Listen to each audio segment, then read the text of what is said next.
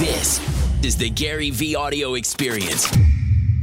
Gary, it's been a huge pleasure to have you for the, st- the first time here in Brazil. Thank you very much. Yes, we have a huge audience, audience here with businessmen, people from, from marketing, people uh, from self-development.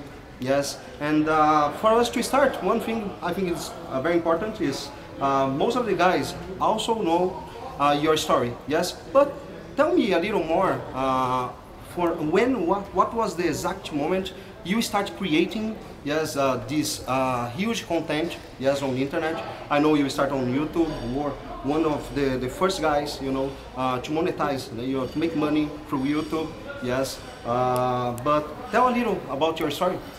You know, I I was a very entrepreneurial kid, um, always creative, always focused on signs. When I was selling lemonade, when I was selling baseball cards, when I was helping my dad's liquor store, I didn't. You know, only recently did I realize I was creative. Uh-huh. But in hindsight, I was always making signs.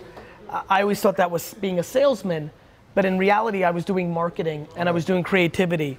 And then, and then it was a website, and I spent a lot of time being creative with the website. And then it was advertising on Google AdWords and email, and I was doing copy. okay And I didn't realize all these things. They just thought like the thing you would do to sell. I didn't think of it as a profession or as a concept. For me, it was sales and businessman, not creative, not content. Uh, and then YouTube came along, and I saw it very early on. Eric Kastner, uh, my how old were you at Uh, that moment at that moment I was 29 29 and, and then just turned 30 and my first video was when wine library tv was three months after i turned 30 uh, and in front of a camera just like this with a, three bottles of wine I, I did a video it was the first crazy, it was yeah. the first time i ever done a video in any shape or form and uh, it felt right i remember as soon as it was over you know a couple hours later it was on youtube uh, youtube was very small back Oh, then yes. not a lot of views it was like the beginning of youtube but we had a big email service. And you know, it was funny back then when you made videos on YouTube, you didn't think about them being watched on YouTube. They gave you an embed code, and you would take the code and you would put it on your site. So I sent an email to the people that buy wine to Wine Library. We hosted it for a little while. Then eventually I made a Wine Library TV site. But we would spend real money building sites to embed YouTube videos back then. Uh, and that became the process. Several months later, to about a year later, Twitter started getting very hot. I became very aggressive on Twitter, and that and that was it. Then the the cat was out of the bag. That was the beginning of what has me sitting here. Um, from that moment on, except for a very small period between 2011 and 2013, where I did very limited content Okay. because I was so head down on building VaynerMedia basically over the last 13 years, except for maybe a two year soft period, I've been producing content very aggressively on the internet. Nice. And imagine nowadays a lot of people are producing content on the internet. Uh, here in Brazil is the same.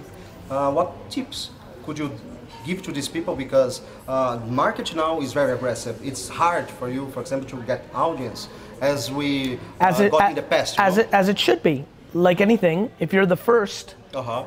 you're going to and it's and you're right. Oh, yeah, it's sure. like real estate. If you're first and you're right, you make the most. Uh-huh. And so audience development is hard now on platforms that are mature. It's hard to develop audience Oh, sure. because now when it's mature, you have to be the best, not the 1st Mm-hmm. And most people aren't the best or in the top 5%. Today, somebody in, you know, in southern Brazil can start an Instagram account and in a year be number 1 Oh yeah, sure. but she or he has to be tremendous. The prettiest, the smartest, the funniest, the most strategic, or the biggest expert in sparkling wine from Brazil, the biggest expert on new fashion trends. Mm-hmm. Or she or he can take a different strategy and decide to become the leader of the first people on TikTok uh-huh. or the first people on a new medium. So you're either first or you're best.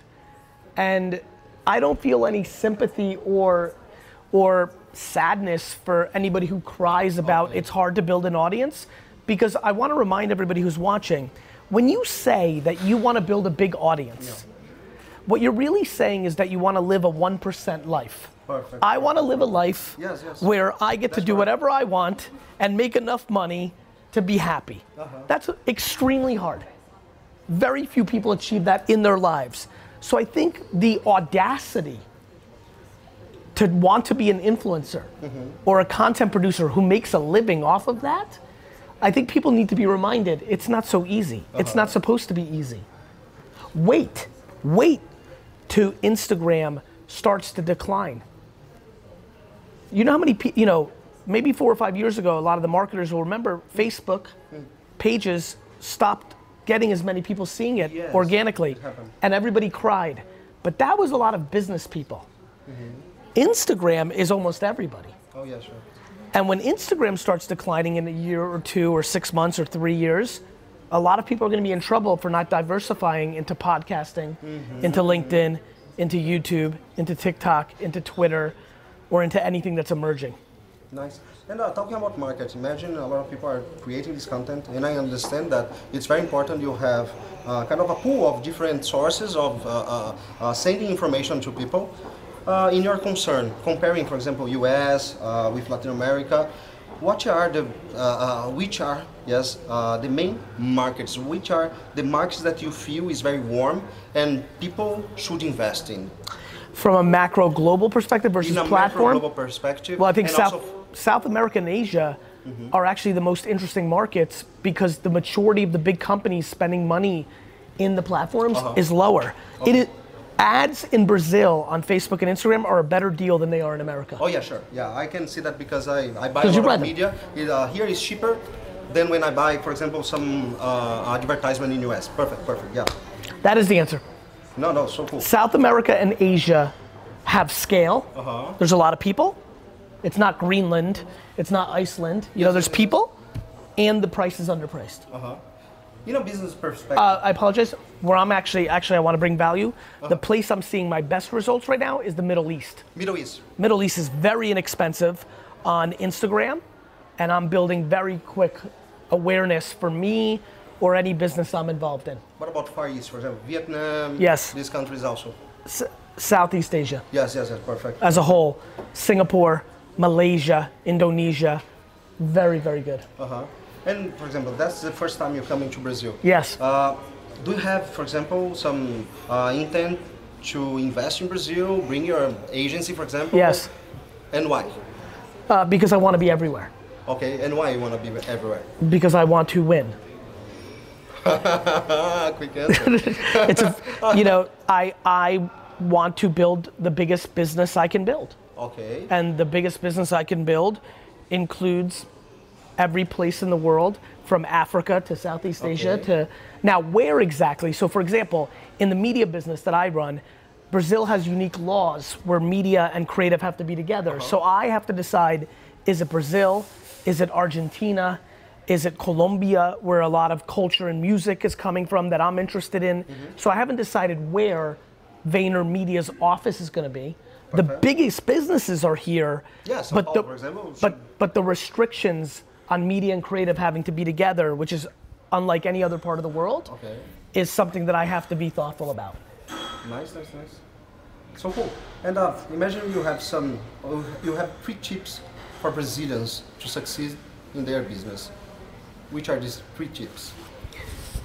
I think self-awareness. Self-awareness. Okay. I think the biggest issue right now is that people are delusional or not self-aware.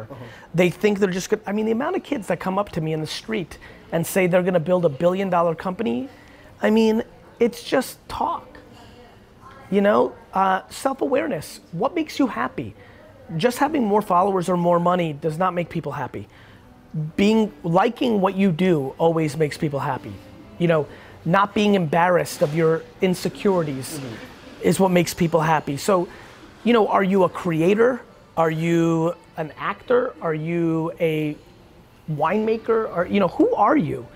and and I'm always fear as my popularity grows that a lot of the kids that watch me, or not even the kids, everyone, starts to try to be like me.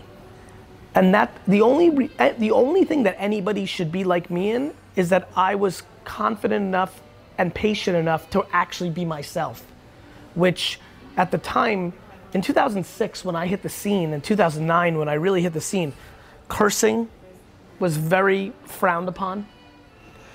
Dressing casual was very frowned upon. Yeah. I didn't look. uh, The amount of people that would say you look like I'm a, you look like you look great, but but in reverse, in 2009, I would get hundreds of emails. You look like a bum. Nobody's gonna take you seriously if you don't wear a suit. Yeah, Things that make people laugh right now, but that was my life. Mm-hmm. Don't talk about football, American football. I know where I am. Uh, you know, Soccer. don't don't t- don't talk about don't talk about you know don't talk about this. You want the best one? Which one? In 2009, when I started making business content, more than half of the comments that I got were for me not to talk about business because Talk I should because I should only stick to wine because that's what I know. Whoa.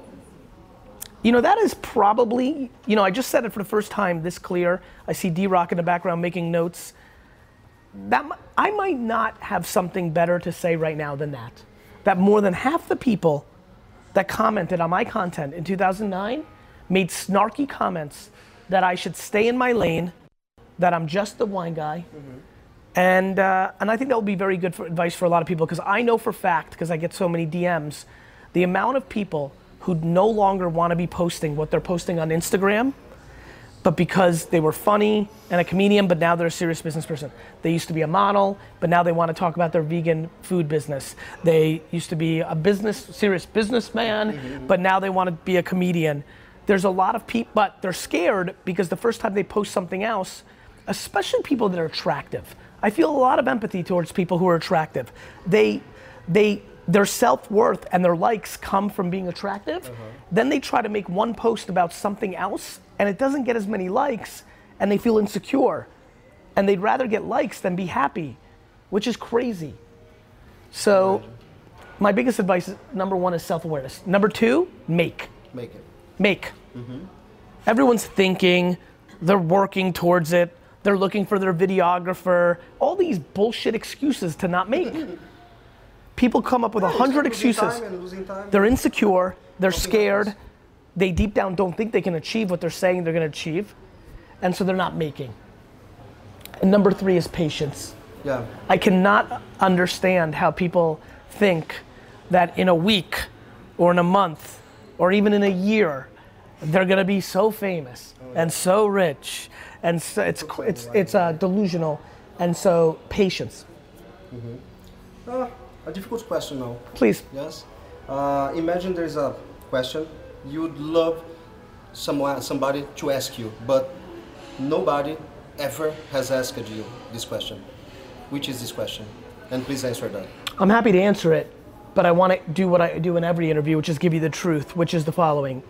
I, any question I wanted to be asked of me, I would give that story and take control of the narrative. If there was something I wanted to talk about, I would make videos Okay, talking about it. When I answer questions, I'm there to answer somebody's question. Let me give you the reverse. Okay. The amount of people that come up to me that are my friends or around me that say, Gary, you know, I'll do a keynote like today, uh-huh, uh-huh. 30 questions. Uh-huh. today, yeah. And and you'll come to me and you'll say, Gary, aren't you tired? You know, because you've watched, aren't you tired of people asking you the same question? The answer is no. It's their question. Mm-hmm, mm-hmm. Right now, today on Friday in Brazil, that's the question they want to ask of me. Perfect.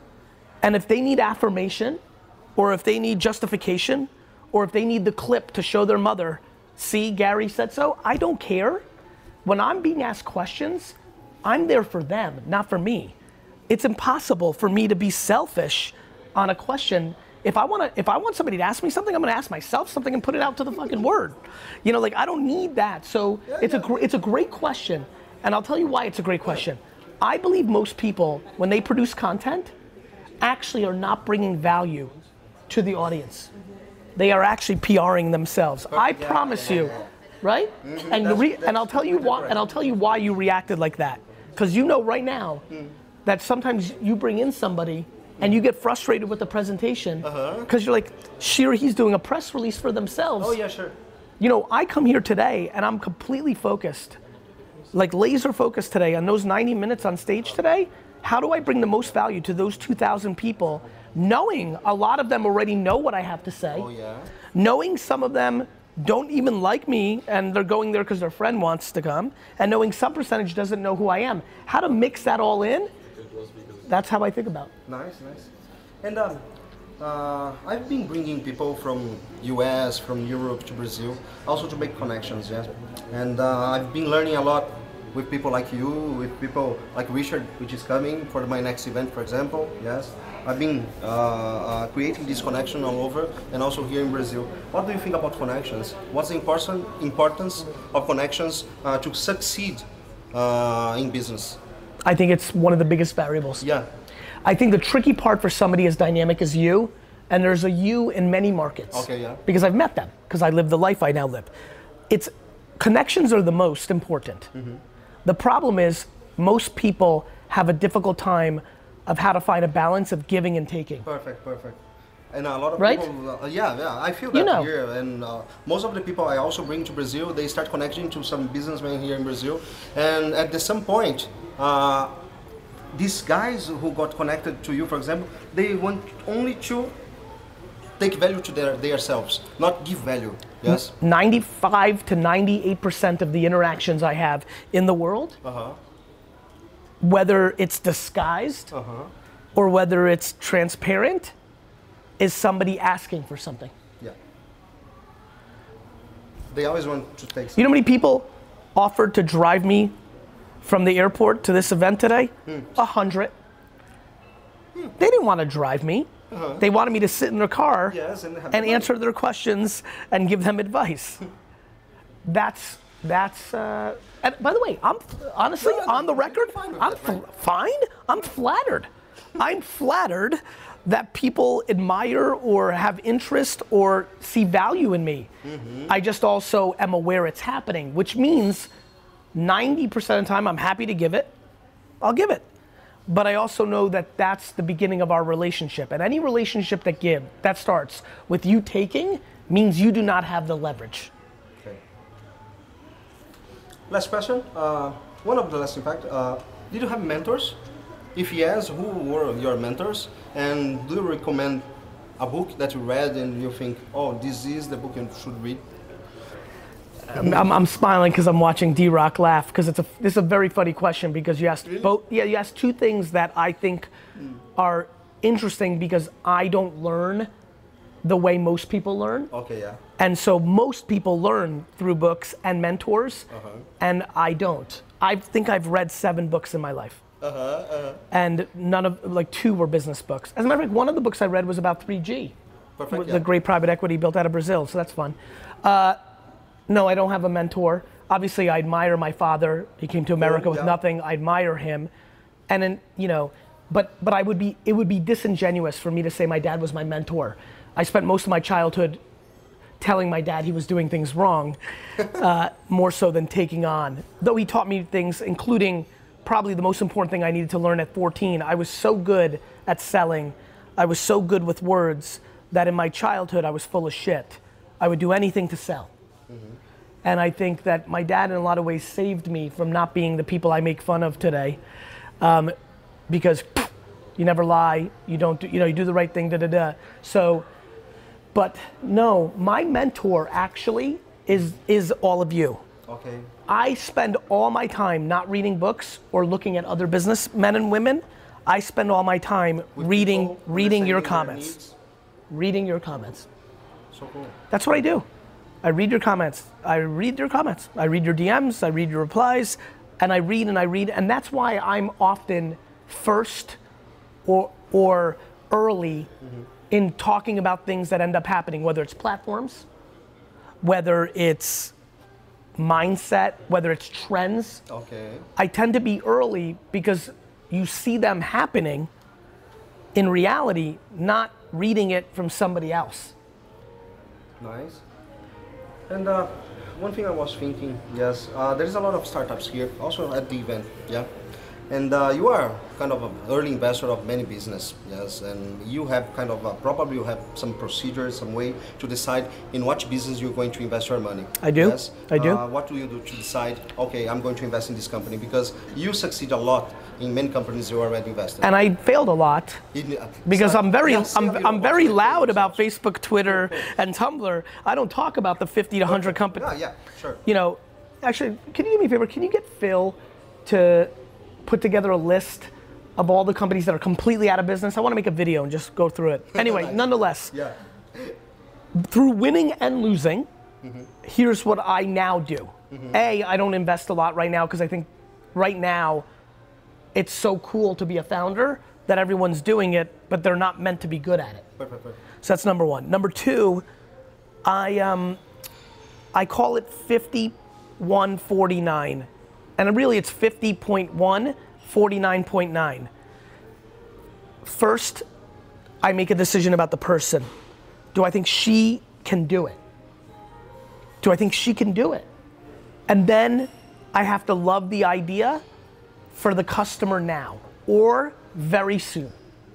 Those are my two ways. That's what I spend my time on. Do I think she can do it? Mm-hmm. Does she have the stomach when she gets punched in the mouth? When the market turns? Will she fold or will she triple down?